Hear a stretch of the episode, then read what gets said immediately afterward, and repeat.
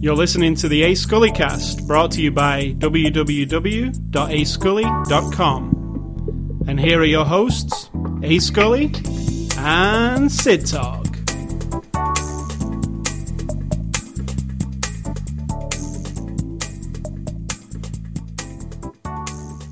If you hear a a vibrating noise during this podcast, it's not Sid Talk vibrating or me or our house. Well, it is our house. It's not really vibrating. It's uh, You might it might pick up. There's some construction going on outside, and if you've got headphones on, maybe you'll hear it. You might hear the.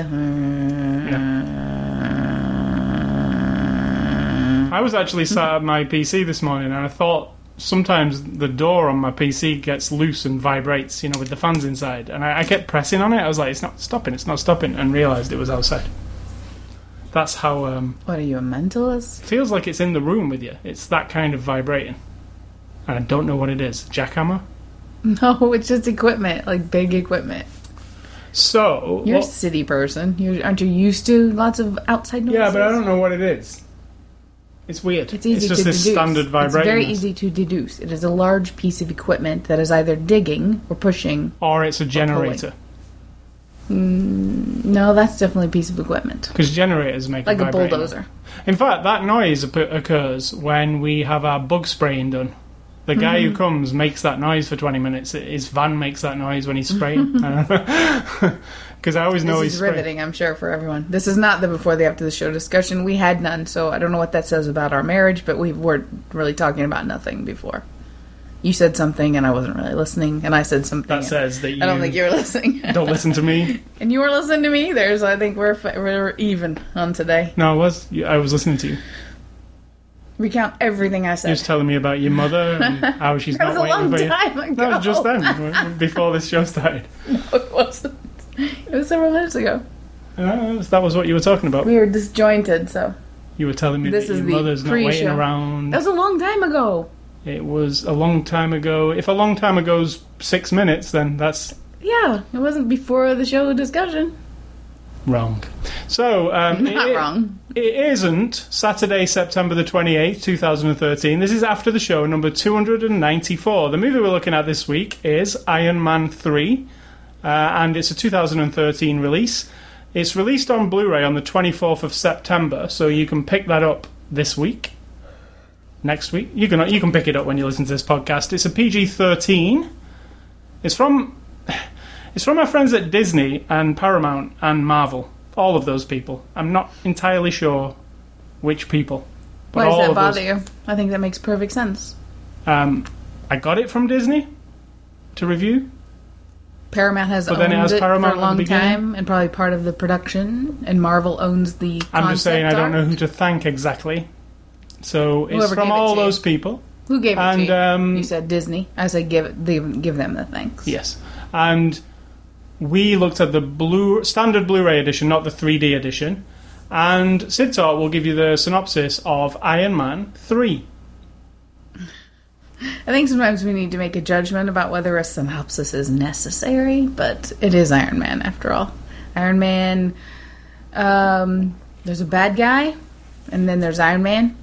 There's some hint of the government. There's some women in jeopardy and women in charge ish. And then Iron Man has a have a breakdown, and then he recovers, and that's it. All right, so I mean, I I'm not trying to downplay it. I'm saying it does not need a synopsis because I mean everyone knows what to expect when they watch an Iron Man movie. Uh, my synopsis would be Iron Man. Um, it's uh, a, a few months after the Avengers has happened, and Iron Man's going through some personal issues, He has a breakdown, as I said. and there is a new baddie in town, Bad guy, as I said. The Mandarin. He recovers, as I said, and there's a woman in come women in jeopardy. Ah, but does he recover? Mm-hmm. Ah, but does he? Mm-hmm. Uh, I beg to differ. So, Yeah, but that's just because you're wrong. and wait till after the credits if you want to uh, see everything, because there is Yeah. an after the credit scene. So, uh, Iron Man you don't 3. have to wait really these days. You can fast forward. Yeah. Yeah, because the credits are about ten minutes long. Yeah, it's massive. You're fast forwarding, and there was a time when the screen was f- completely filled with names for like several forwards, Yeah. not just like blip. It was like long, like Special hundreds of effects people. movies, uh, a lot of people are involved. The thing is, though, right? If you're in that hun- like 500 people, well, let's say 300 people, maybe, maybe more. If you're in that group, right? And you're the lazy fucker over in the corner who never does anything. He just you just sit around. You could be him or her, and you're lazy and you bitch a lot and you're not very good at your job. And then you got like three other folks around you, couple dudes, couple chicks, whatever, women, men, who are really good at this shit and they're like really into it and they're passionate about it and they do a really good job making Iron Man's finger look just right or the sky thing, whatever it is, but you are just that guy at work who's just everybody talks about and you're nothing and you're you don't do a good job. You still get your name up there. And nobody knows any different. I think there should be like level of contribution. Like if you're, you know, if you're like the if you belong to that company, you're going to get your name on the credits. But if you didn't do dick squat, then you need to be it needs to be acknowledged those that people next to your name. Maybe those people don't get on there. you need to be like gold stars next to everybody's name, or like little grungy dirt spots. Like if you're really shitty at the job. Or maybe maybe there was uh, like twenty minutes of credits, but like they leave a lot of people off anyway. No, I don't think so. I think that's what I'm saying. If you work in that team, you're going to get credit, but you might be the lame person, and every team and every group has one, if not more, and everyone has to share the credit. So I just think you have to take that big long list with a grain of salt. I wonder what the longest credits are in a movie. I'll have to look that up because I can look it up right there now. must be um, a really long credit. Anyway, getting on to Iron Man three. Um, so did you did you like the other two Iron Man films? I did. I like them all. I think it's fun. I don't. I didn't particularly love. I, I, The if, I, if you go back to Iron Man 2's I didn't love the review, resolution of the first one. We didn't really like it. I like what I liked about it was the turning of the guy. Like when we first meet him, uh, the wrestler guy. What, what we talking about? Oh, the second. Mickey Rourke, not the wrestler. Yeah, Mickey Rourke, the second one. I liked him becoming. Whiplash. Yeah, but it just was very indulgent, and it wasn't as like riveting or kind. I don't know. And then, but I didn't hate it or anything. I don't think. The first one was um, exceptionally good, I thought, because I always like an origin story, and that first one obviously tells an origin story. Uh, second one, I thought was kind of a letdown because, and this is all I remember about it, really. That end scene was like a real, like it was building up to some kind of amazing showdown, and then nothing really happens. They land in the middle of the park. Yeah, They shoot a couple of things. feels a little bit real un- like end. That's the end. Yeah. Yeah, so that was what I thought about two. Um, so I didn't really have high hopes for three because I was thinking, oh, maybe they will, it'll end up the same as two. But I think this was really good. I liked this. This had a different tone. Um, it had like more of a comedy element to it, which I thought was going to annoy me at first, but it doesn't. What did you think?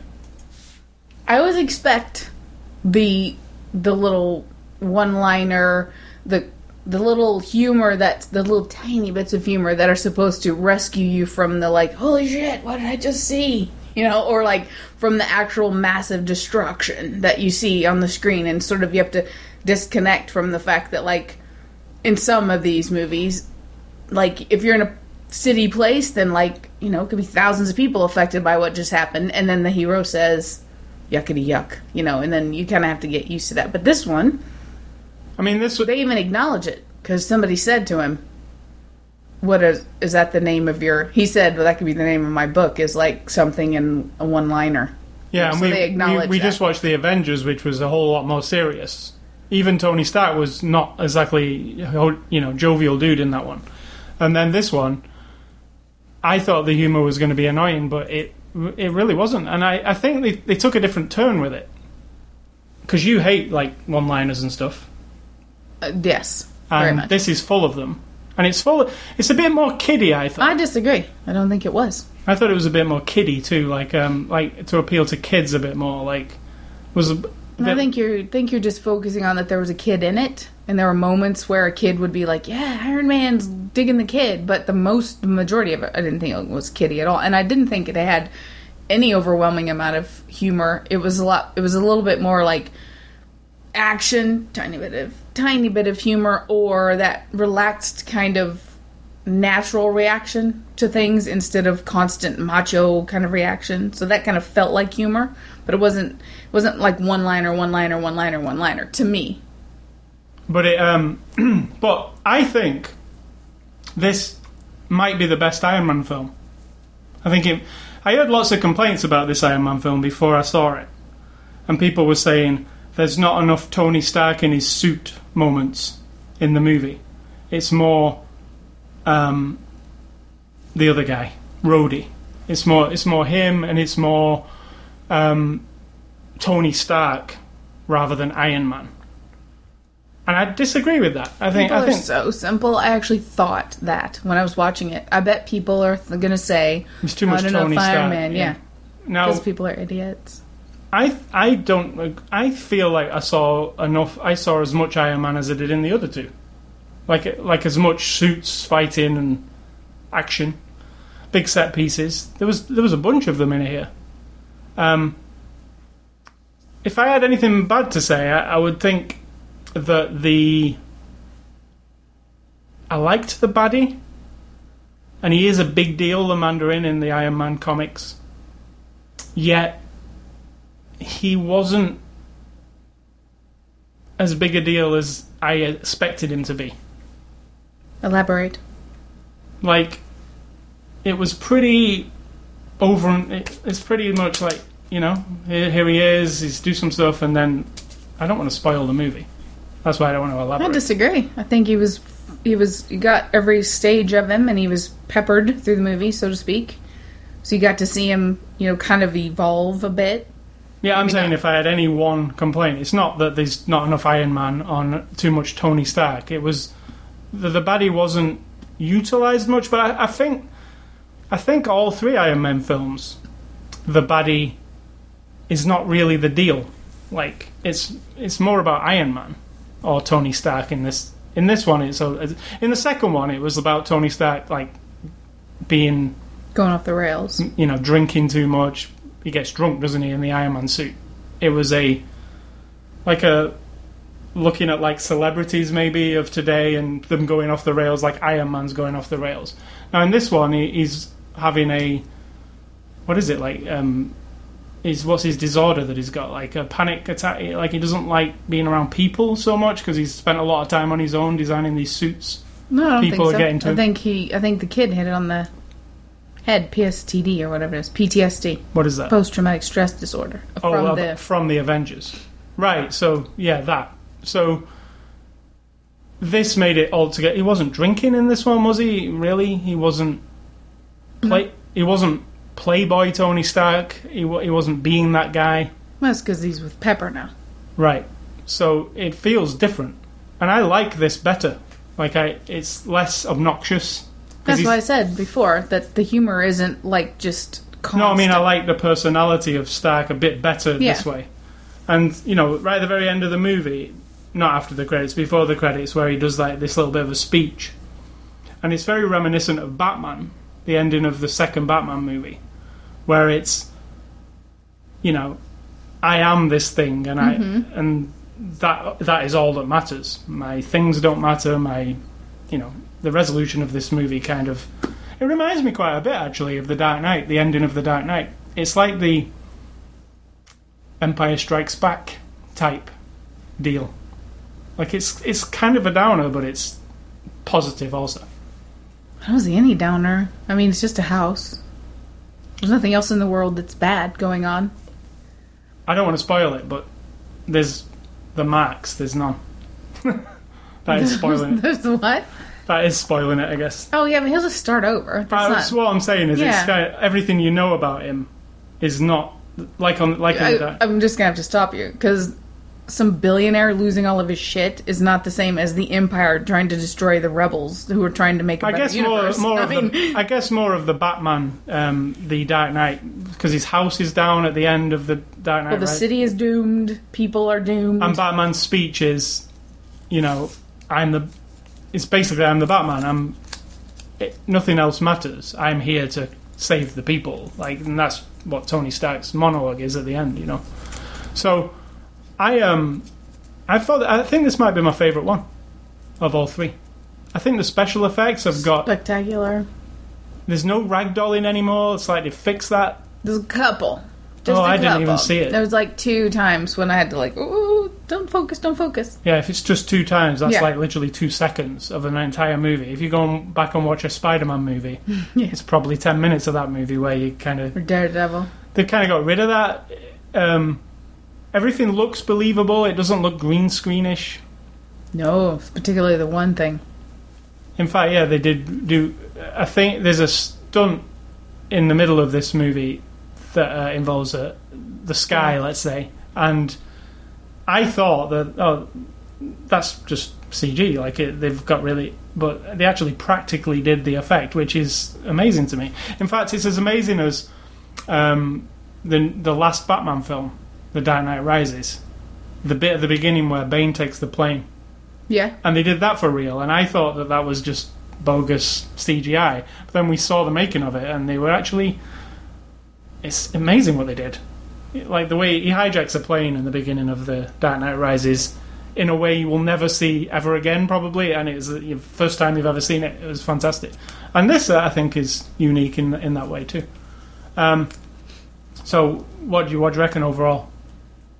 I, I Before we go enjoy them the all. I just, I think I get feel a little bit dummied down by number two.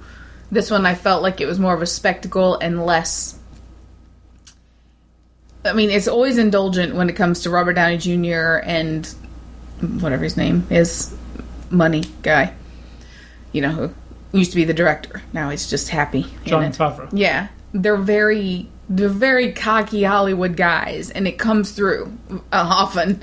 And then there are moments when it falls away, and you're they're just having fun making this world happen, and that's why I really I think I felt particularly like the house thing, and then the sky thing. I just felt like I was on a constant, whoa, oh holy shit, and there was enough humor that it wasn't like like oh my god seriously another stupid joke or a Yeah, I, I feel you know, too. a too of half naked person whereas this it felt like even there were a couple girls in bikinis but it was like it makes total sense and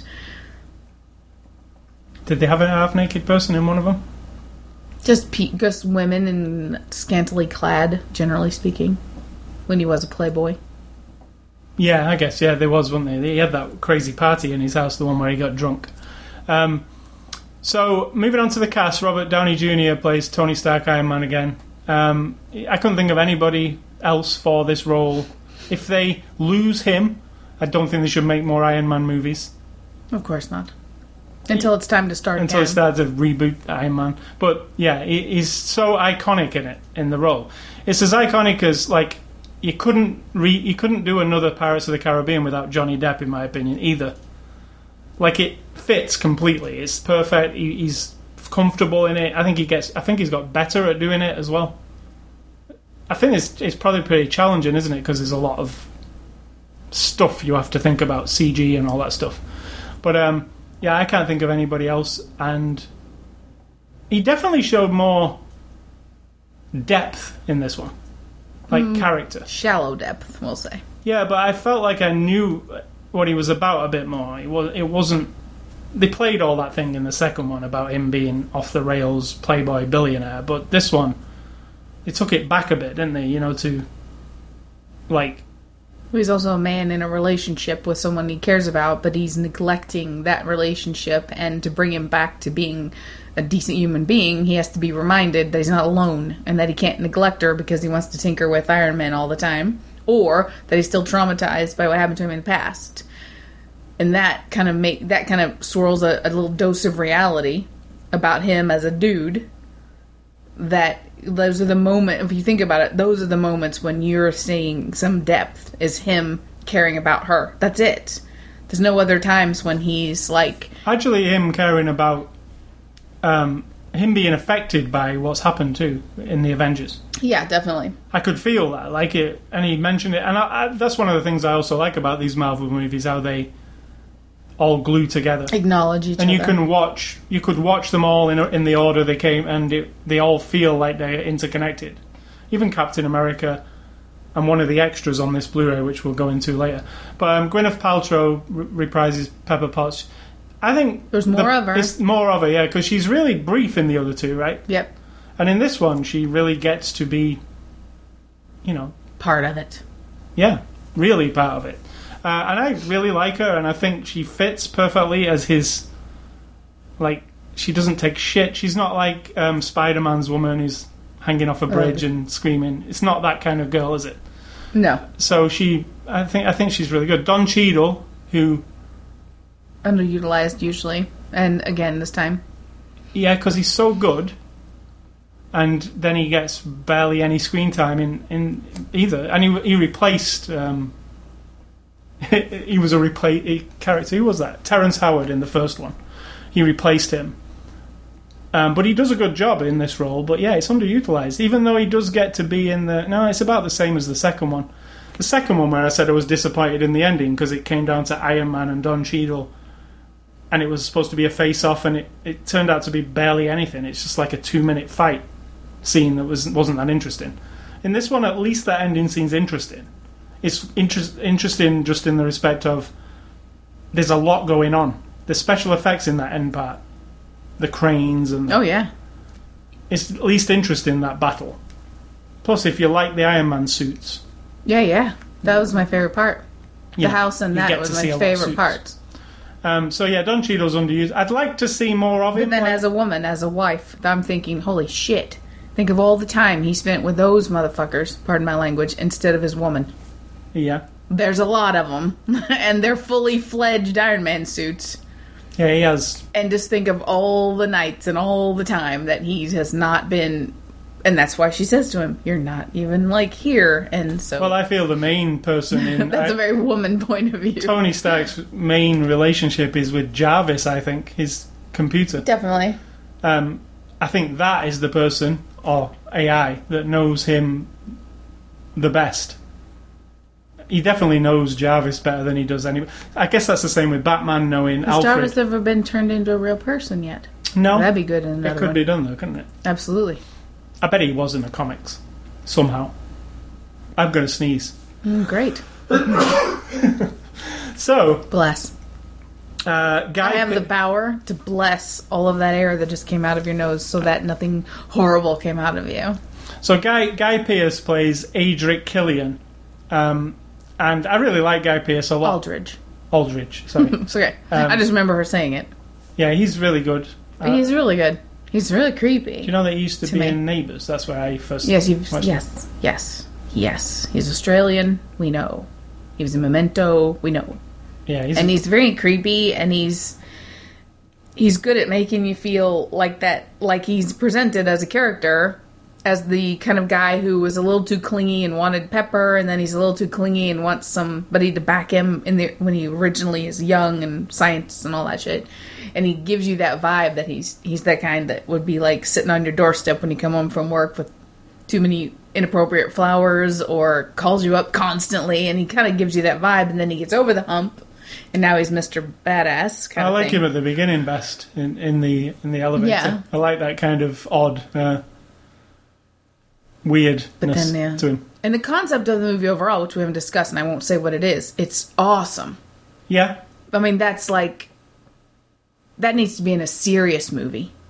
Like like a really dramatic action adventure like world. it's a little bit insulting in parts. I thought to Middle Eastern countries, maybe.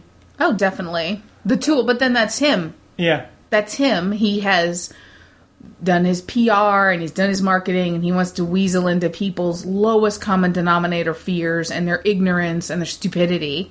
And I think that's well, it's the same as for the movie. People watching the movie will have those same biases and those ignorance and ignorances and be able to like but if you're looking at it through a different set of eyes like what we probably do it's like uh, it feels uncomfortable but you under i understood where he was coming from It's just there was that one particular scene I thought was a bit a little bit uncomfortable with the Iron Patriot in the bunker full of Yeah. Dudes. yeah. It was Yeah. I was like, oh, it's a bit little bit. Yeah. Eh. But um, Ben Kingsley plays the Mandarin. Amazing. Yeah. And I'm not a huge fan of Ben Kingsley. I mean, anybody No, who's, really anybody good. who's listening to this surely knows who Gandhi was and Yeah. has seen the movie. Possibly not, which is amazing. But even then, that was an intense, you know, one of those serious roles. And you can go back and say, oh, everyone sees brilliant or whatever. But since then, I can honestly say he's taken some shitty movies. I've seen a couple horror movies like with him in them. He's really been cheap. in some other superhero movies, I think. I, I seem But to have seen time. Everything he does, we won't. I won't say what it is, but I, I was just mesmerized, like in a good way, in a bad way, an uncomfortable way, and then in a like, whoa, he's just, he's in it, man. He's totally And if you've seen the movie Sexy Beast, he, the character he plays in Sexy Beast, he kind of channels that a little bit in this movie. So you'll get what I mean if you've seen that movie. It's a really if You you might be insulted by that because he's probably made up a whole new character. you should see Sexy Beast. It's um, Ben Kingsley and Ray Winstone, and it was it's it's the character Ben Kingsley plays is indescribable. It's so weird. You know, it's a bit like like Fargo or No Country for Old Men, that kind of movie, but it's really you know Trevor in um, GTA. Like I told you, how, how Yeah. like totally you could not get a grip on what he's going to do next. That's what Ben Kingsley's like in that movie. Um, but yeah, I, I loved him, and I thought it was an excellent touch to put him in there. But you're right, he has done some shitty movies. Mm-hmm. Uh, he's not Oscar-winning Ben Kingsley always, well, so- he's always Oscar winning because he won an Oscar. but it's not always that quality. Uh, Jon Favreau plays Happy Hogan again. Um, he's fine. I'm very neutral on Jon his weight Favreau. I'm just all- fluctuates so badly. I, I wasn't going to mention it because it's like a non-issue. But I was going to mention it because I worry about him. He's like if you go if you go back and watch um, the extras for Iron Man, which are excellent by the way. Um, just the uh, the there's a second disc and it's a fly on the wall documentary with him, and he's like half the person he is now, have the size. size wise. Also, aliens and cowboys. He was thinner. Cowboys and aliens, Whatever. aliens and cowboys, the sequel. No, I don't think that will ever get a sequel. Yeah, but yeah, he's he's funny in this. I, I thought it was excellent that he was dressed as John Travolta at the beginning. It's kind of funny. Was it funny? It was to me Mm. because it was like it was pretty good. It was a pretty good outfit. Was it on purpose? Yeah, he was Pulp Fiction. He was John Travolta's character from Pulp Fiction Why? because they were at that ball. He was, people were dressed up as different people. Oh, I didn't even get that. You didn't get that? No. That's who he was. And when he lies, That's how uninterested I am in it. when when he jumps on Tony Stark and just lies on him. but he's he, yeah, it's, it's an exact John Travolta in Pulp Fiction um, outfit. Right. I'm surprised you didn't get that. No, I'm I just not. I'm not interested in him at all. So I was kind of just. Yeah, but he has to have his. Uh, he's his head of security now. Let's just say. Well, the company no Yeah. longer for him. Right. So uh, this is directed by Shane Black, who's only actually directed one other film, and that other film was Kiss Kiss Bang Bang, which is an excellent movie starring Robert Downey Jr. Funnily enough, And Val Kilmer. yeah. Um, so he has directed Robert Downey Jr. before. Uh, that is a really excellent movie, It is. and I think Shane Black did an excellent job here. For a, he's never directed a big movie like this. We did have Jon Favreau on site, Yes, he's And John- executive producer. so I think he had a good hand up. Yeah, I'm sure. I'm sure there was. They Plus, the movie like that, it's not like the director's on every shot or every scene or anything. He's got second and third units and people directing over here and over there. So, I mean, he's not up in that plane. He's not, you know what I mean? I still so, do think he made a, uh, it's coherent. It's I think it does justice to Iron Man. I don't think it's like a weak sequel. It's it's it's actually pretty good. You know, I think the second one's actually a weak. We got to make another Iron Man. Maybe we haven't got it formulated fully. We got to make it though. This one feels like it was well thought out before they did it. Um, so Blu-ray extras, there are a few, and the first one I want to mention is the Marvel One Shot, which has become a tradition now with Marvel Blu-rays, and you get uh, a little short movie, and this one was called Agent Carter. You're asking me? You know that's what it is. Yeah, that's what it. I was trying to remember a name. Yeah. Now, if you like the um, Captain America movie, Hayley Atwell from Captain America movie, um, her character, it's what happens after Captain America leaves to go and join the Avengers. And I really liked it. it almost I was like, I would like to see a movie of this because her character is interesting. I like that time period. Captain America, I really loved Captain America because of the time period, and she's grown.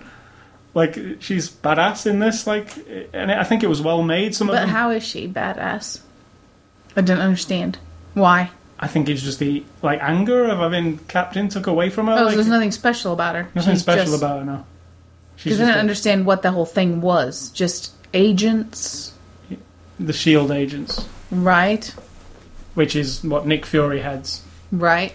which eventually becomes like the Avengers, and, and this is back in time though, right? Eventually, the Nick Fury puts together the Avengers, but there's it's it's the other it's like the Marvel worlds better than the FBI. FBI, yeah, yeah. like like they deal with everything else, like supernatural. They're like. James Bond's because she had lots of gadgets Right. So she, you know, this tells the story of, you know, it even starts. I, I liked how it started with a clip from Captain America, where she, where if you've not seen Captain America yet, Captain America um, leaves at the end and she's left without him in 1946, 46. and then she's you know doing this desk job, and then she kind of shows what she can do. But I thought it was really good, and it really you could play that in between the movies, and it works. You know, Yeah, I I- mean, it doesn't go anywhere, but it doesn't go anywhere, but it explains something, which could be elaborated on later. I guess. You know, you get to see um, Tony Stark's father in it. Uh, you also get to see, and I was excited, a character from Captain America. If you liked, there's a certain ca- character in Captain America who you don't get to know about his outcome in the movie. It's actually up in the air, like what happened to him.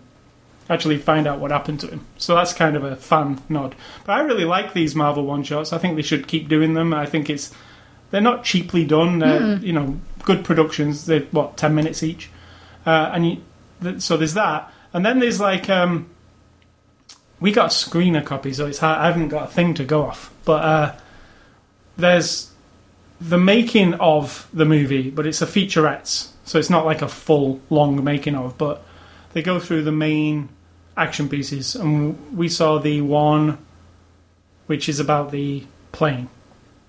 Which I don't want to say what plane it is, but there's a sequence in a plane, and they show you how it was done. It really is good, in depth. Um, there's a gag reel, of course, which is not that funny. you know exactly what to expect. Absolutely. Robert Downey Jr. will say some funny stuff, and uh, Not too much. He wasn't really the focus of it that much. no, There's a lot of other people. Yeah, I, I almost feel like they got the funny parts of his in the movie. Yeah, definitely. yeah, um, I think they're Uh, probably very, um, what's the word? Economical. I don't think they do lots of fluffing around No. when you've got that big of a budget and that many people and, and, and it's tight shooting schedule probably. You've also got um, a look at the new Thor movie, which will be the next movie in this se- series of movies, and it's Thor: The Dark World. And it's just a very short look at it, but it was enough to make me want to see it. yeah, yeah. And it, I thought the Thor movie was actually really good. It's kind of underrated. People didn't like that one so much, the Thor movie, but I thought it was really fun how they brought Thor to Earth, and he was kind of an out of place. It had its weaknesses, clearly, but its weaknesses again were I liked it, but I felt like what it built up to was an anticlimax. yeah, And absolutely. they seem to because Loki's so awesome and those creatures are so awesome Yeah. and the gate is so awesome or bridge or But I think the Avengers capitalized on Thor. Like, like obviously they had the Avengers planned, and Thor was going to be, and Loki was going to be a main attraction. So it was almost like they, it was so abrupt Thor, and then you have to wait to the Avengers to actually get the conclusion of it. It's almost like it was a two-parter. So I think that's why people didn't like Thor as much because, yeah, when it gets to the end, you're kind of like, is that it? And then the Avengers kind of tops it off for you. And uh, that's that's about it for extras. Pretty good. Um, it's an excellent presentation, though. The Blu-ray it's it's so you can't go wrong with a movie like this. Explosions, whizzing around the speakers. That part where at the beginning where there were helicopters were coming. Let me just say, it's fantastic. It looked good. It sounded good. Looked really good. So, in uh, conclusion, for Iron Man 3, I say if you're a fan of these Marvel movies, this is one of the better ones for me. You know, out of all of them. I think they have kind of. Better than the original Spider-Man. Well, uh, yeah. That's Marvel. I, th- I find those a bit dated now, to be honest. Yeah, Like, but it doesn't take away from how much you liked them in the beginning. It doesn't, but now I've seen them on and, and started to watch them and, and gone, ah, they're a bit too hokey. Like, it's like really. But that was Sam Raimi's deal. Like, Mm-hmm. let's make it very. But how can that take away from you liking it the first time you saw it? I don't get it. It doesn't, but I'm saying. But there again, this new Spider Man that they made with Andrew Garfield, it was almost a bit too serious. Like it. Like, I don't know which one I like better. Like, I don't think there was that much about this Andrew Garfield one. It didn't I'm I'm blank. I can't even imagine. I can't even picture it in my mind. It had um, Rhys Ifans as the baddie, Right. and it, Andrew Garfield as the origin story thing. But yeah, it was pretty. Um, there wasn't much about it. It was okay. They're telling us the Spider-Man This one the lizard people. yeah, Right.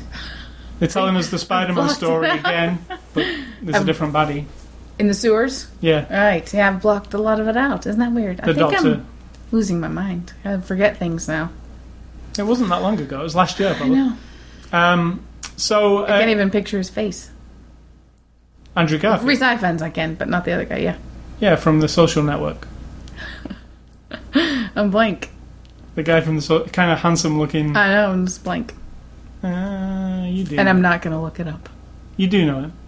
I know I know him, but I can't picture him at all. I'm uh, drawing a blank. So, in conclusion, I recommend Iron Man 3. I think it's really good, and you've probably already seen it because it grossed a gazillion dollars at the box office. So, but now it's available on Blu-ray. So, thanks to Disney, Marvel, Paramount, and if you want to enter a contest, go to ascully.com. We've got some contests on. We've got quite a few contests going at the moment, so just go there and see what's available.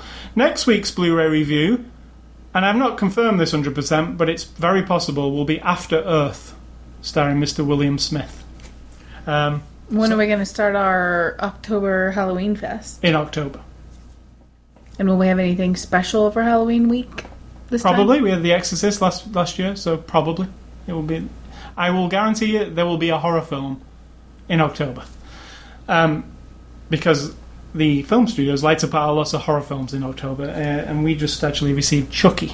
No. I'm not thinking it will be Chucky, but I'm not watching Chucky, so if you want to watch him, a then new go. Chucky though. No. You not never know. interested. No, I'm not interested. So- Never was. I've never seen a Chucky movie. And Never. The actual the first one's actually really good. I liked it. a Never watched it, and I loved horror. I liked horror Well, I think movies. you might like the first one. The first I liked the first one, but there again, I was like 14 years old maybe. Precisely, and I wasn't interested. and I like Nightmare on Elm Street and things like that, and it had that kind of vibe about it because of the. I just, I just really remember digging the idea of like this toy, like in showed you it on the conveyor belt at the beginning in the toy store. I think I've seen the beginning. Yeah, yeah, it's pretty good the first one, but it just gets really like. Night, like Nightmare on Elm Street. Like we got to make more sequels because people love it, but we have we have to go crazy. It goes crazy. Bride of Chucky is it's not even worth mentioning. It's so bad. Um, yeah, really bad. And you're not talking me into watching this one But either. the first one, good. But is it? Good? Yeah.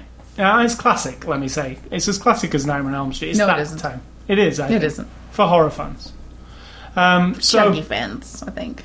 well, horror because it is kind of gory. Yeah.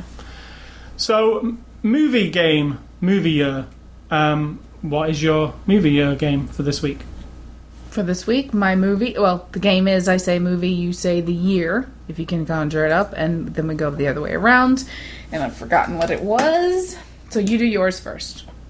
That's funny because my Google just signed me out, so I can't. You can. I can't because I don't remember what it is. Okay, here's mine. On Her Majesty's. Secret Service. Correct. That would be a Bond movie for anyone who's not keeping track. t- I'm trying to think who's in that one. In fact, it's one of my very favorite Bond movies. Sean Connery. Yep. From Russia with Love and this one are two of my Majesty's favorites. Secret Service. 67. Is that your final answer? Yes. That would be the year I was born. But in fact, I was almost two years old when this movie was made, and you had just been born. 69. Correct. I knew it was around then. All right. So, Don't use their dates of birth against us out there in hacker world. no, I was born in 1975. I am youthful. so mine is on the tip of Robert Downey Jr. being in a movie. And He, Shocking. he was in this movie called Natural Born Killers, Correct. which was what year? Ugh. 1995. Oh, 1994. Ah. Close. A fantastic It's movie. like made in 1995. Oh no, it was made in 19. Three. right. A fantastic movie, and Robert Downey Jr.'s part is awesome. He's again this Weasley Yeah. reporter dude. Everyone's Weasley in that movie. Yeah.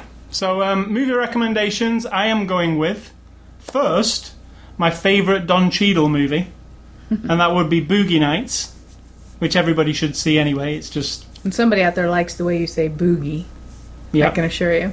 So Boogie Nights is uh, Don Cheadle at his finest. It's fantastic. I love his character in Boogie Nights. Um, and my second one is on a Marvel tip, and it's an underrated Marvel one, and it's Thor that I just mentioned because I don't hear many people talk about Thor, and obviously they're making a Thor too, so it must have been popular. But I always hear Iron Man, Spider Man. I never hear Thor. So Thor. And mine are, and I have no no reason for these. Is I just came to my mind. Alien, which is one of my favorite movies of all time. Really, you know Ripley, just the original Alien. Oh, I was also thinking of uh, this is another I'm going to add to it is uh, Space Odyssey, 2001: A Space Odyssey, because I'm primed. I want to watch it again in, in the near future, so I just sit down in front of the big TV and watch it again because I really love it. And Aliens right in there with it. I want to watch it. It's like you savor every little nugget of it. And I can think of it now. See, I can't remember what Spider Man looked like last year, but I cannot probably play Alien in my head from the beginning to the Yeah, end. Not maybe every single little bit, but I can see shot, shot, scene, set, action, action. I mean, But I could I could probably play that Spider Man in my head too. I can't. And my other one is Prometheus because what's his face is in it, and I was thinking of Alien. What's and his that, face? What's his name? Memento guy. Uh, Yes, he is. Yeah, and I think I need to see it again because I love the Alien world, and I know it's they claim it's not part of it, but it's totally part of it, and. I need to just watch them all, but I think I'd like to see Prometheus again just to soak up. Instead of like the first time you watch something, you're kind of like in that trying to keep up with the story and stuff, and then if I watch it again, I can soak up all And the they ma- they are making a Prometheus too. gravy. Ridley Scott, Ridley Scott is actually involved. Yeah, I think he's actually doing it. So that's good. And Blade Runner, exciting. So games and A Scully stuff. I've played nothing. Well, I have played something, but I've been playing GTA Five. I mentioned it last week. It's probably the, the best game I played for a while. Um, Uh, really? Better than the end of us, Last of Us. I was just thinking how fantastic this show has been for games, and two of the mm, good ones that I've played so far has been on the PS3. Uh, I mean, they're on the 360, but I've played them on the PS3. So, um, The Last of Us was obviously a PS3 exclusive, and I've been playing GTA on the PS3. But um, GTA is a fantastic game. It's um, I'm not even. I'm 50% through it. I've played for 30 hours. I've only done 22 of the 69 missions, the main story missions. I've just been doing all the side things. So I don't really know how the main story is going. I've done the first heist, and I believe there's about five or six of them. So I can't really talk about the story so much. Uh, but you should pick it up if you haven't, and a lot of people did. They made a lot of money out of it already. Um, I also downloaded the Beyond Two Souls demo this week, and you actually watched it. Now, Heavy Rain was another P- PS3 exclusive from what three or four years ago now. Um, an amazing game. Did you watch me play Heavy Rain? Do you know what Heavy Rain was though? Yeah, oh, it's like a couple scenes, Yeah. not the whole thing. It's like an interactive story, I call it, more than a game, like an interactive movie. Um, and Beyond Two Souls takes that a step further. It comes out in a couple of weeks, so I'll be getting the final thing and playing it. But they did put out a demo where you can play two of the scenes, but they kind of disjointed because it's a scene from very early in the game and then a scene which seems to me like might be near the end of the game. They just give you these two I think to show you what it, what it, you know, how much variety there is. So what did you what did you think of it? I mean, I played it, you watched it. Um, I think it looks kind of compelling, but not nearly as compelling as The Last of Us to me, conceptually speaking, because I don't know the story.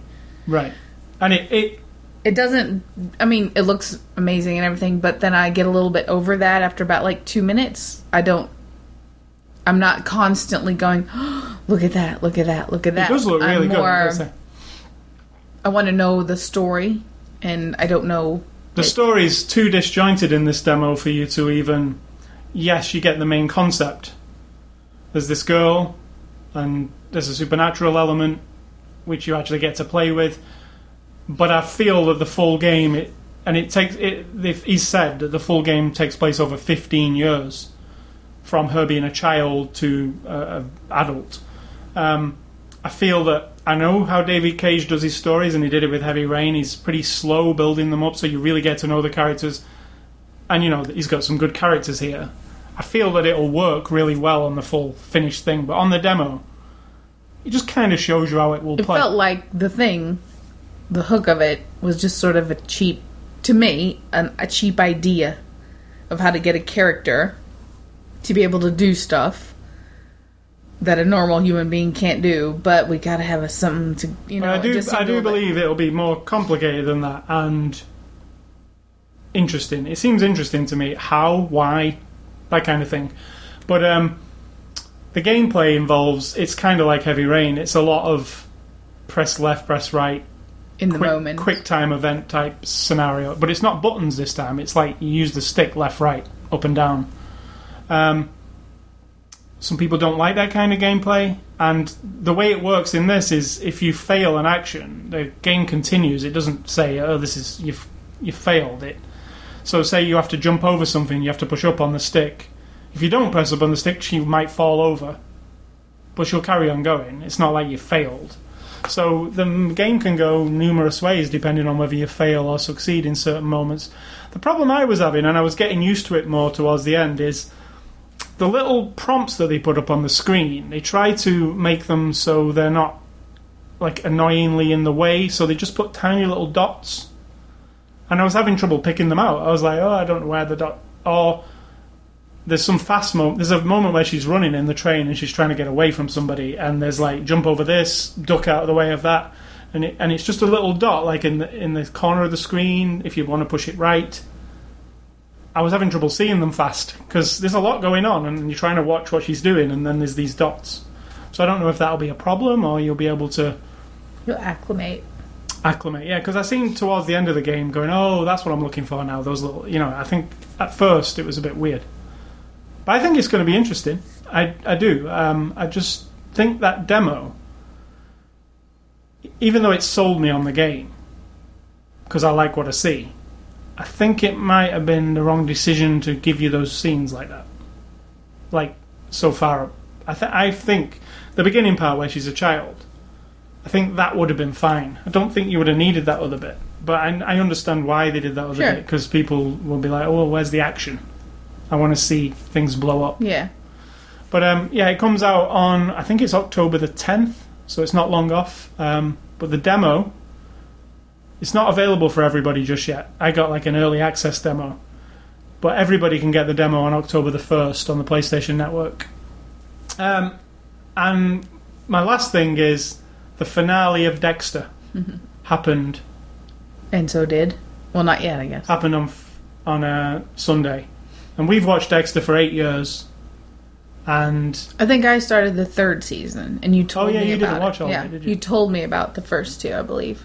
Yeah, true, true. Well, I've watched it from the very first episode, and I've been a fan for a what? Yeah. You know what? It, what it was with Dexter, I was a really big fan of it for about four seasons. What made you a fan? Just I really liked the the idea of the character and uh, where it Like, what about it? just I don't think I'd seen that in a TV show before. You know, this the bad guy being like the good guy, like uh, this a serial killer Serial killer, yeah. Um, so I was a big fan for like the first four seasons, and then it got bad, and then John Lithgow came in it, and it got good, again, and then it got really bad, and then it got this last season we just watched. I don't care what anybody says. I'm not talking about the last episode. I'm talking about most of the season. It was just shit. You could tell that they were clutching at straws to drag it out for another year. There was a lot of, oh, here's somebody you've never seen before, like, and that person's very crucial to this now. Nothing was hinged on what had happened before. It was all very convenient and Yeah, and you have a whole season to take what makes it interesting and take those particularly like very specific visual cues that people probably were latching onto over the years the kill suit the plastic room the blood splatter. his own yeah the the job itself the you know i mean yes after a few years miami seems to be like the murder capital of the world and serial killers seem to it's like a magnet for them. Yeah. but you get over that because it's fanciful to a degree. But when you know you have one season left the problem is the people writing it weren't writing it for anybody else.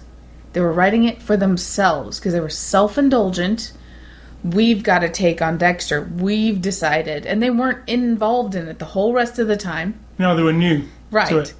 And they, I'm sure they watched and read and knew the other screenwriters and stuff. But then they were like, well, and I just feel like I know people like this, creative types, who, and I can be, I can understand. Well, that was theirs. Yeah, and yeah, now it's, our it's thing. ours, and we need to make it our way, and that completely erases everything that came before. And as you're watching, I kept feeling all season long. It's like, why are they so touchy feely? And why are we talking about therapy? And why does it need a mother figure? And why why is Deborah off the rails, on the rails? You know, I mean, it's Yeah, all, she makes turnarounds like yeah, like, it's ooh. all.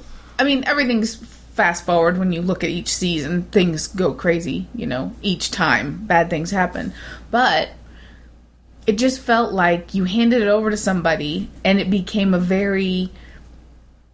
I don't know, like a neurotic project instead of a dynamic. We've got a serial killer here who's beloved and hated and secret, and then all of a sudden, so many people know what he is Yeah, it, made doesn't make any less- sense. It made and it less interesting. Their explanation is, well, you know, he's slowly coming out of that and being we're just con- taking all those parts that made him that away, and now he just wants to be, you know, whoever. Family man.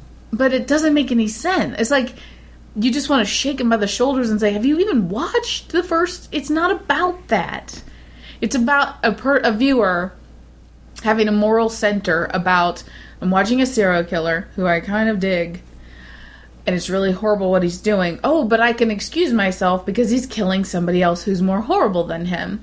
And then you add on top of it the look of Miami and these other dynamic characters and the the um, you know his just struggle between being a good brother, husband, all that kind of shit, or whatever it is, you know. And that's fine to keep that as a as a hint. But what you really want is to keep poking away at society and his process. And I just don't like it when they drew people in. This person knows, this person knows, that person knows. It just doesn't make sense. No. And when you was, when I mean, it made sense once when you go, oh shit, somebody figures him out. Doakes, for instance, very early on. sure, sure. And then he ends up dead, right? it makes sense, but then you can't do that again, in my Well, that opinion. no, they had another one. The Latino guy. They did have who another knew one. him, Yeah. and- then started emulating him. Yeah. he also died. Yeah. And you had the then they just, like, in this season, they just had that other, that guy, the Yeah. uh, photographer, just had another guy who's, like, enamored by him. and then Yeah, but I mean, it's like, oh, come on, you've done this before. Like, you just. it's like they didn't want to admit that they they weren't in ownership of this creative project, and that's what some creative people have a hard time. They want to make it their own. When if you hand me a blank piece of paper and say we want you to invent a brand new television series, whatever you want. Then I have the right to make it whatever I want.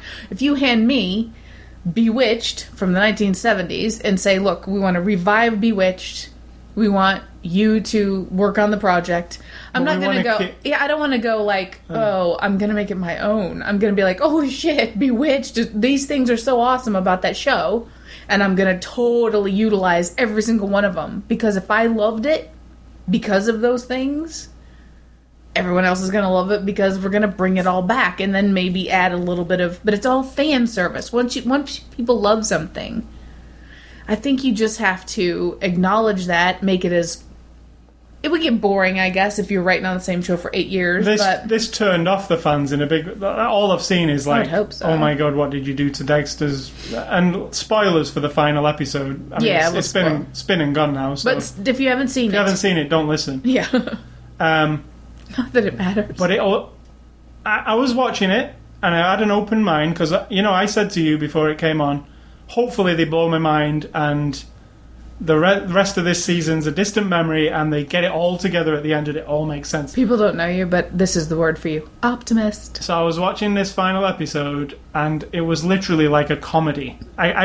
I, I kept, I don't really say much during things, Nope. and I kept saying to you, "Did nobody see? Why is, why is this happening?" How What? can he punch that guy with like 50 people Yeah. walking around and steal the truck and the guy just falls down and nobody comes no one even It's is like, like, oh, no one even catches a glimmer of it and then runs This is the Saxon police. dude. yeah um, he. it doesn't matter though there's like 10 of those things It There's does- so many things where I was like, "Did nobody see that? Why?" There's a thing with Dexter. Dexter does. Well, we can say what he does. He stabs Saxon in the neck with a pen in an interview room in the police department. And then the next scene is Angel and Quinn watching the videotape of him do it and going, "Oh well, you need to be going now, don't you, Dexter?" It's like, come on, this is a police. You, you would have it was an, You can't just let him go. it was almost like that needed to happen excuse me about halfway through the season and then spend the other five Yes. episodes going well dexter we need to talk to you about this okay and he and, don't leave town right. Um, there's going to be an investigation. We yeah, there's a but we agree with what you all. did, so we'll be on your side. But the big wigs are going to look at. I Yeah. mean, there's such shorthand here in the last, and I'm. oh, it was rushed. Deb, It felt really bad. Deb's Deb's shot. She seems to be fine. Then the next minute, she's not fine. she's got brain damage. You might as well kill her. But we didn't even see that. no, it's so. and when the we read the interview with, from the writers and them saying that the goodbye scene, they they knew everybody knows that wasn't their goodbye scene, and they just blew it off, and we didn't want it to seem like their last goodbyes. And I'm like, are you kidding me? It's, Are you it was, It was delusional? rushed so. Italy. Delusional. It was obvious it was a goodbye scene. Yeah. Uh, more effect, and and I'm no writer, and this would be. How more effective would this have been? She- Not that we are. We're not putting our word out there that we can No. write anything. So she got shot the week before, right? We know that. We In saw it in the end scene. They drag her into the hospital and say, "Do you know what, everybody? She's brain dead. Don't have a little portion where she's fine, and Yeah. she seems like she's fine. She's recovered." She, I thought when that scene where he comes to say goodbye to her, I was like, "Well, she's fine. She even looks fine." I mean, that's what you're supposed to think. Yeah, I know, but it was terrible. I mean, she just had, and then all of a sudden, I would have just had, "No, she's brain dead." Yeah, have him shoot her in the head to begin with, and not in just, the gut. And it just seems like, well, we just wanted to have one and in addition, scene. if I want to get super, I'm not nerdy about things. If nerdy or geeky or like, I don't possess my entertainment things the way a lot of people do. Like, I'm a Star Trek fan, but I'm not going to nitpick whether or not the blue guy was supposed to have this long of an antenna or that long of an antenna. However, her getting killed essentially by this last minute guy Yeah. who just came on the Yeah. scene for a woman who I couldn't give a shit about to begin with that older lady who's like oh my god that whole thing was like somebody writing this goes to too many therapy sessions i yeah, mean that's what shit. it was all about, wasn't it? and then to have that be the the the end of it all instead of somebody who's really compelling and like really interesting and potentially what I would like to have seen, and I'm not it's too late now, but like that last killer person could have been so interesting, a completely different person character. And then they you know, Dexter does his own thing, as we know now, whatever. But then that person is left for you to imagine they're out there. Not so much Dexter, because you know his MO, But this other person now, because everybody else along the way has got But this taken Saxon down. guy was literally there was no point to him.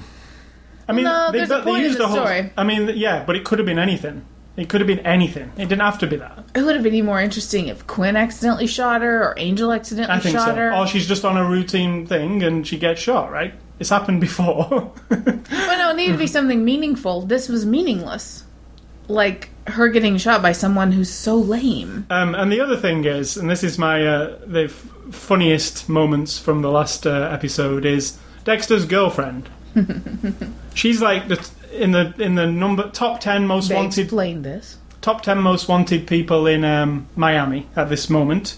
And she doesn't even wear a pair of sunglasses when she's in the airport. She doesn't put a hat on. She doesn't dye her hair. There's no disguise made whatsoever. She's this very pretty. Obviously, everybody would look at her. For first off, she's like a supermodel. wandering Someone's around. already spotted her in a hospital Yes. randomly. Yes, yes. Five or six episodes, four four episodes When ago. she didn't disguise herself either Yeah. that time. Uh, yeah, and she wasn't. nothing came of it. No. They said they researched it, and that a lot of the wanted people in the world never disguise themselves. They just blend. I don't get it. She could Yeah, but I'm like, you're making a fucking TV show.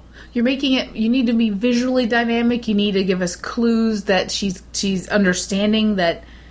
But no, it was just. And I know there's a storm going on, but Dexter walks straight out of the, ho- of the hospital with his sister's body, loads it onto his boat, drives his boat into Past the a bunch of people. yeah, past a bunch of people, drives his boat into the eye of the storm or towards the storm, dumps her in the sea like a sack of potatoes, just you know, and Very then unceremonious. Yeah, very He gave his victims more. they tried to make it all kind of glamorous and where she's Mm-hmm. sinking down slowly, and yeah, it was it was shit.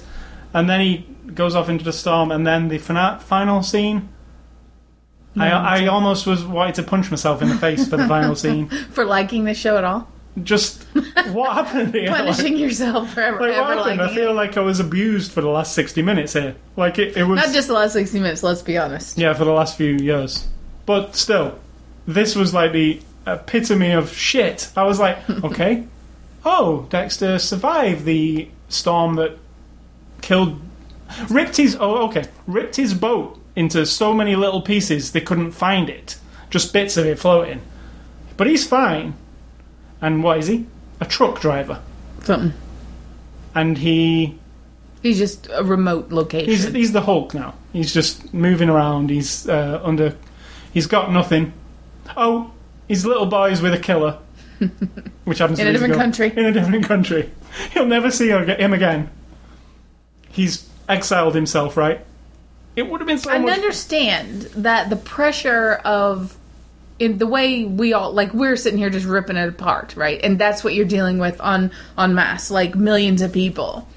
Every time I'm sure every time you make a new it. Star Wars movie, every time you make a new Star Trek movie, every time you make a new Spider-Man or Iron Man or you've made Harry Potter and it's hugely successful and now the pressure to continue that level of like cuz like there are formulas to make things work. Iron Man does the formula for the mass amount of people to identify with it. There's peril, there's heroism, there's people to like and people to hate. You know, we all identify with those very, very fundamental, low common denominator things. Right.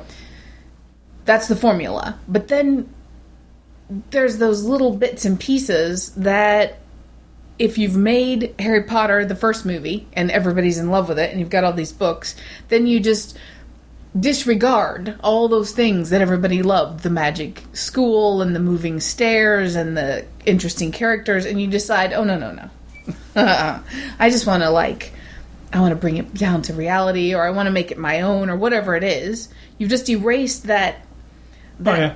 that enthusiasm everybody has but the pressure to meet that. I mean what what kind of series of movies have gone well obviously star wars because episode 1 people didn't like right? No, because they just expected more uh, it to be the same as all the other Star Wars, and they, But they pick apart episode one the way we just did Dexter, and somebody's gonna love that episode of Dexter. right. Somebody will love it. Yeah, I'm sure. Somebody you know It's probably less loved. less people love it though, but if you were going to have the dramatic drop the sister in the water, which is a really big deal, like the sister's dead, it's a big deal to him, and then him ride off into the eye of the storm. Well, stop it there. Don't have another fake ending. Don't have it like as a fake ending, and then do another ending just because you can leave it open that way. I would have rather them done him going into the eye of the storm, and then they found his body. He's dead. Dexter, uh, the you know the newspaper headline, which they did show you, Yeah. that, that they thought he was that he is dead, and we know he's dead because there he is. He did give himself, like he said, I, everybody I'm involved with becomes part of this shit. I've got to. The only way I can solve it is to. That would have been way better for me if he'd have just gone off. But they went the touchy feely way and decided that Dexter Needs feels to be like redeemed in some No. way. Oh, not redeemed, but punished forever. but still alive. So if he's Yeah. dead, then that's like an easy way out. Yeah. But he feels like he needs to be. And it's also keep- kind of convenient if you ever want to bring him back. Which I But don't, don't. no, don't. But I do feel that might have been one of the reasons. Twenty years, we might have Harrison.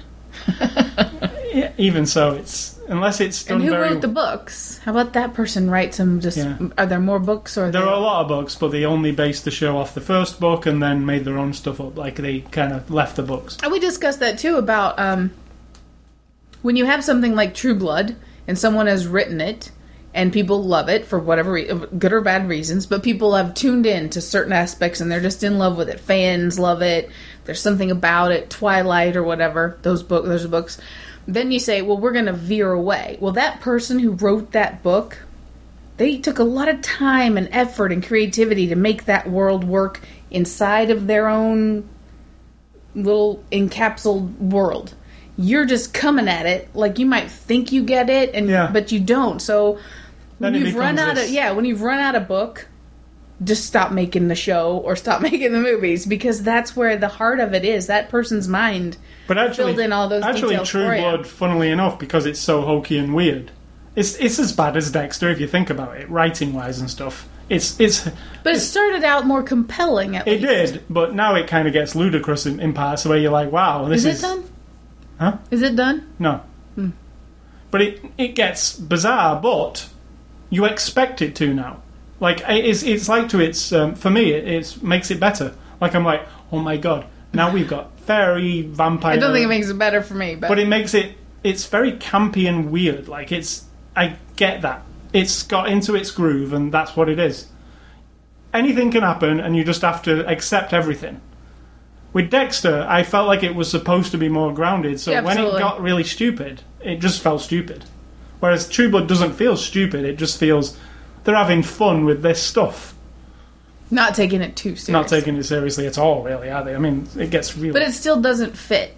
It's all just to me. True Blood is one of those that they've turned into a machine, and every year they've got their crew and their cast, and they've got their group of writers, and they're just churning out and churning out and coming up with new ideas to keep it going. It's also another show that um, they never know how to end the season. The season endings are always very. Very bad. Um, well, it's like, oh wow, really? That, that's all it is. exactly.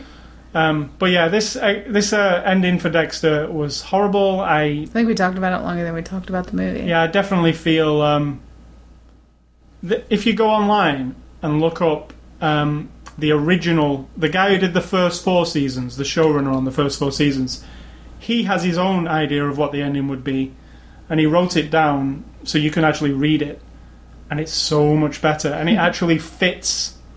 It fits, and I was like, can we not just forget this one and just film that one and stick that on the end because that would make sense. I mean, it was really, it was what I kind of.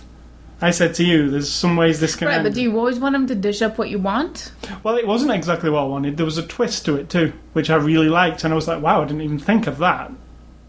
I liked it. I like it.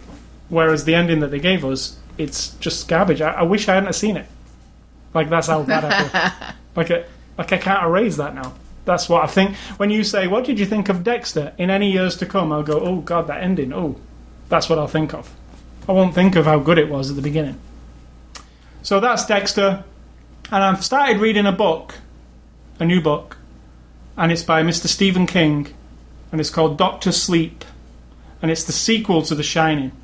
So if you love The Shining, and I've started reading it, and it's about the hotel, it's pretty good so far. I don't like Stephen King generally. I think he's a bit long-winded, and um, The Shining even is pretty long-winded It when is. you read it. and the film is better than the book. I have done both. It's one of those ones where I like Not the film. necessarily better. You just like For it me, I better. prefer the film because I think it really goes on the book, and it's not as scary the book. But this is the actual official sequel to The Shining that he's just wrote. He he just wrote it this year. Um, he writes a lot of books, Stephen King. Yes. Um, so it's called Doctor Sleep, and that doesn't give you a clue as that it's the sequel to The Shining. But let me tell you, it is the sequel to The Shining. So you can pick it up now. Doctor Sleep by Stephen King. So Sito, what's for dinner today? Tonight I'm going to be making some homemade pasta, which we keep seeing on cooking shows, and I keep saying I could do that, I could do that. So I'm going to do it tonight with some kind of vegetable Have filling. you got the? Uh, No, not yet. And I might just roll it out. Anyway, I've got a rolling pin, so I'll try it that way. And some salad. ravioli, right? yeah. I'm to make some ravioli. Maybe just noodles. I don't know. No, ravioli with Yeah, this- the ravioli with some that something- sausage in there. No I mean, the fake sausage. sausage. Yeah, that sounds good with some squash or something mixed in there. You know the Mushrooms. Morningstar sausage crumble Mm-hmm. or whatever, and um, like thyme or some some kind of. Sp- Are you, are you dictating this dinner? If I don't like- think that's what it sounds so good. it does sound good. Because they were making one. We were watching MasterChef. Well, the sauce had like brown butter and basil. Was it a Something basil like leaf? that, yeah. Something like that. Uh, that's what I'm doing. And salad. And something else, I don't know. So that's the plan. And I don't have any advice. I made homemade cookies too, again. Is that the advice? Um, let me think. What could be good advice for today? I just don't have them just a blank Oh, you could say what you're doing a weekend. Yeah, that's not really advice. I could say, do this, go to a Renaissance festival. that's what we're going to be doing coming up. And I guess that is good advice. Go to, because I have someone at work who says to me, You go to Renaissance festivals? That's for like weirdos. And she's not kidding. She's not exaggerating. She absolutely, she said, My whole life, I just thought, Ew, that's a bunch of weirdos go to that stuff. And I said, Weirdos, what do you mean? Well, they get all dressed up and they take it like really seriously. I said, hmm, you mean like when you go to a stupid football game and you dress up in the yeah, stupid football game when you're dressed up in like I'm trying to say to her the same thing she's saying because she's saying it's stupid. And I'm like, so you go to a football game, you're dressed in the team's You colors. face, maybe. She didn't paint her face. She doesn't paint her face or anything. She wears all the regalia. She they're totally into it. They're like, yeah. They pay hundreds of dollars a year for their tickets. Um, they you know they scream and they yell and they get totally into. it. I said like that. She's like that's totally different. I said no, it's not totally different. You like that, and people like this. Yeah, but that's all like fantasy. And I said, but you're not playing football. You're watching other people play football. Right. You're just watching other people. The people at the Renaissance Festival, the ones who are totally into it, they get dressed up, they speak that language a little bit, they do their own little skits and their own jousting stuff, and they learn the skills, and people are there doing the art or doing the crafts or whatever it is, making lace by hand and pottery by hand. Oh, I, I didn't realize. I see, it's a Renaissance Festival. They're celebrating a time in history, so everything is about it. The food is sort of mostly about it Turkey legs. you learn a little bit of stuff, you know, here and there because of the crafts and stuff. And it's just fun, fun. Oh, well, I never thought of it like Well, that. Well, that's your advice then. Don't don't shit on somebody's thing. And I uh, just just so you know, I have been to very large sporting events and I still feel the same way. It feels uncomfortable. I feel like people their brains just get checked at the door at the gate and I'm not a fan of it. So I have been in that situation. I I've get why people like things. I've also Oh, been to country western co- concerts, so I've been to things that I would not normally go to because I hate that thing, but to experience it or be a part of it just to see if I'm right or wrong. So my advice is tries to go to some event that you think, ugh, maybe not very expensive event, but you know, try something different. So I want to remind you about our websites, ascully.com, sidtalk.com. You can catch us on Twitter, Facebook. You can also catch this podcast on the Zune Marketplace, the iTunes Music Store, or the RSS feed. Just go to ascully.com, click on the word podcast. Can Are you ever on- going to give up the Zune marketplace? People still use it. Uh, you can catch us on Stitcher, which is um, the latest way you can get our podcast, stitcher.com. Just put after the show in there. You can email feedback to me at ascully at ascully.com. Don't email Sid Talk. She don't want none of your stuff. And stay classy Marvel. The new Marvel show, Agents of S.H.I.E.L.D., started this week. I'll talk a little bit about it next time because I've not, I only watched a, a bit of it. But uh, Marvel are really everywhere now, aren't they? you mean TV and movies? That's everywhere. Comics. They're not on the radio. Maybe. Maybe they are. The Sirius XM Yeah, Marvel, channel. Yeah. And I'm gonna say, think for yourselves, please, because if you don't do it, someone will do it for you. Yo, listen up, here's the story about a little guy that lives in a blue world. And all day and all night, and everything he sees is just blue. Like him, inside and outside. Blue his house with the blue little window and a blue Corvette. And everything is blue for him and himself and everybody around. Cause he ain't got nobody to listen. To. I'm blue, I've been need, I've been I've been need, I've been I've been need,